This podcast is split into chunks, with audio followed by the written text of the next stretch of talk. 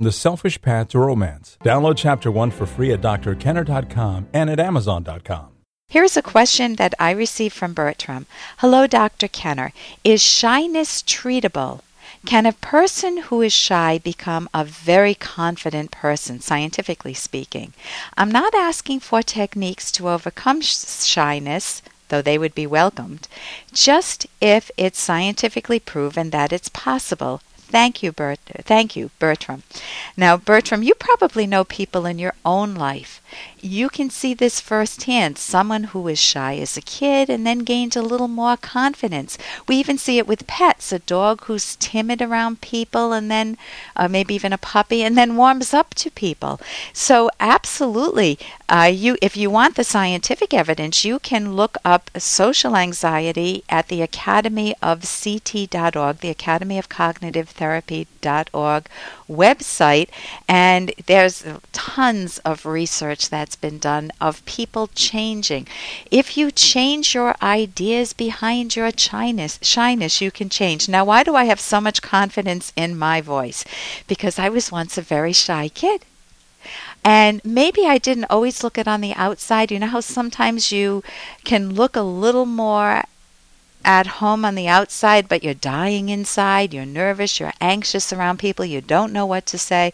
I can tell you, and my dad would certainly tell you this, that he was mortified by me. He was so hurt by me at the very first father-daughter dance that I ever had. That was in grade school, probably 5th or 6th grade, and I absolutely didn't want to go. I'd be embarrassed to get up and dance. I didn't know how to dance.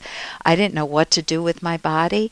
And my father's so at ease around people that I would be mortified because he would want me to get up to dance. So listen to the type of thoughts that might have gone through my mind as a little kid. I can't go to the dance with Dad. I feel mortified. What are they going to think of me? I'm so awkward. Dad will embarrass me. I'll embarrass me. So of course, what's going to happen? I'm not going to be lying down relaxed. My heart's going to begin to pound, and then I go, oh my God, I'm going to make a fool of myself. Everyone will be watching me and making fun of me. My heart's going to pound faster, and then I might think, oh my God, I can't dance. And if I refuse, he's going to be so hurt, and I'm in a no-win situation. What do I want to do? You know what I want to do. I want to get the heck out of that place. And notice that there are premises underlying, core ideas underlying those surface thoughts. One of the thoughts... Hey, I got to interrupt this because we've got to pay some bills. 30 seconds, that's it. A very quick ad and then Ellen will be back. Romance. Ugh, I wish guys knew more about what we want from a relationship. Boy, I wish I knew more about what I want. Where's that ad I saw? Here it is. The Selfish Path to Romance. A serious romance guidebook. Download Chapter 1 for free at selfishromance.com and buy it at amazon.com. The Selfish Path to Romance. That is interesting. Notice that there are premises underlying, core ideas underlying those surface thoughts. One of the thoughts is about myself. I can't handle things. I'm someone who's weak, who doesn't know how to be with people. And my ideas about other people, that they're going to embarrass me or that they're going to be very critical of me. So if you're carrying around some of that baggage, then here's where I'll give you some of the skills. You want to do just what I did. If you're shy, Bertram, you want to observe what you say to yourself. And if you have an inner critic, so you're always putting yourself down, then you want to look at those thoughts and look at the evidence for and against those thoughts and learn how to change your thoughts to a more realistic statement. For example, at the dance, I could have thought as a young kid, you know, I don't know how to dance. But maybe I can ask some people to teach me some steps, and that would make it a more interesting experience. Now, I've learned skills, and I'll bet other people are embarrassed too. Maybe I don't have to be embarrassed. Maybe we can just goof around and have some fun. So you want to educate yourself about the cause of shyness, and that would get into the core beliefs that I talked about. You want to eventually get to a premise that my hubby has, which is nothing ventured, nothing gained, and it gives him a lot of courage to try new things. You can think of being your own best friend rather than that inner critic. And the books I would recommend, you can go to my website, drkenner.com, Mind Over Mood, How to Change Your Thoughts to change your mood. And the other one is the Loneliness Workbook. It's a guide to maintaining lasting friendships. So it gives you a lot of hands-on skills. So anyway, it is very possible to change. I would not give yourself the instruction that you have to become very confident, because that would overwhelm me. You just want to get a tad more confident, a little bit more. And guess what? All those little bits add up to a big bit, and you will feel more confident over time. Here's a question from Connie. Hi, Dr. Kenner. I recently discovered that Gary, my husband of 24 years and father to 7 children, has been watching gay porn for the last 19 years or so. He tells me that as a small child, an extended family member sexually abused him. Does that have something to do with the porn?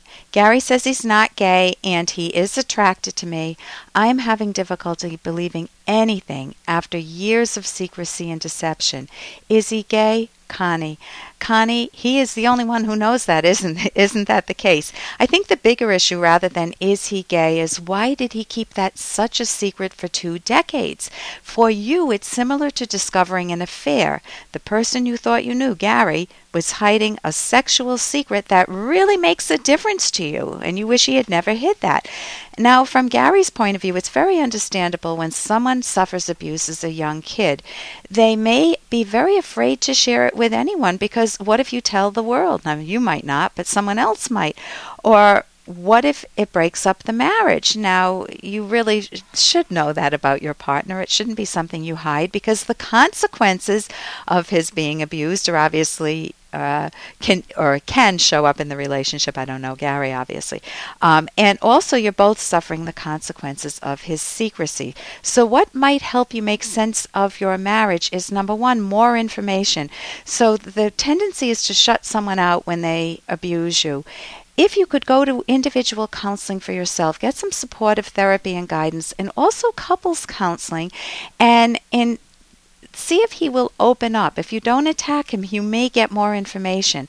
Also, you can get the book Getting Past the Affair by Schneider and others, and it talks about how do you absorb the blow when you first find out that a partner has been deceitful, and how do you keep your family of 7 kids going. You can learn how to stop the hurting. And let's get to those 7 kids, my final note. With 1 kid, people can feel stress. With 7 kids, I wonder if Gary was afraid of having sex with you again, because it seemed to lead to pregnancy. So I don't know. You'll get the full story from Gary if he's willing to tell it. And here's a little more from Dr. Kenner. I think I'm going to give it all up. Why do people have to love people anyway? What do you call it when somebody keeps getting smashed up in automobile accidents? Bad insurance risk? It's me with men. I was jinxed from the word go. First time I was ever kissed was in a cemetery. His name was George, and he threw me over for a drum majorette. And that's from the movie The Apartment. And if you see a pattern in your life, it could be just being unlucky, not jinxed, obviously, but unlucky. If you see a pattern, it could be in anything in your life, but we're talking about romance here. However, if you see a pattern in romance where date after date is leaving you at the same moment or in the same type of situation, you might want to ask for an exit interview, or ask your best friends. Would they tell you, is there anything you're doing that's off-putting in romance, or even in a friendship? It could be that you hog the airwaves and you take 100% of the time and you don't let anyone have a word in edgewise. You want to find out more about yourself, and then you won't feel unlucky. You'll feel more empowered, because I know for myself, if I find that I'm doing something that's off base in personal relationships, yeah, it does sting. But it also gives me a glimmer of hope, because if I'm doing it wrong and I recognize it, then I have an opportunity of looking at something alternative, something that I could do differently that could turn my life around and help me have better relationships, and I'm stronger for it. For more Dr. Kenner podcast, go to drkenner.com, and please listen to this ad. Here's an excerpt from The Selfish Path to Romance, the Serious Romance Guidebook by clinical psychologist Dr. Ellen Kenner and Dr. Edwin Locke. Partners need to communicate constantly, but no one wants a partner who chatters incessantly about nothing in particular. This drives one crazy, and it leads to tuning out. And if the jabbering consists of criticism, the tuning out occurs even faster. Tell your partner about things that happen to you during the day, being aware of what events might be most interesting. Talk about things you've read or heard, memories of your childhood, ideas for future vacations, recent experiences, news items, personal longings, ideas about morality, interesting relatives, your children, new movies or books. The possibilities are endless. Be creative. You can download Chapter 1 for free by going to drkenner.com, and you can buy the book at amazon.com.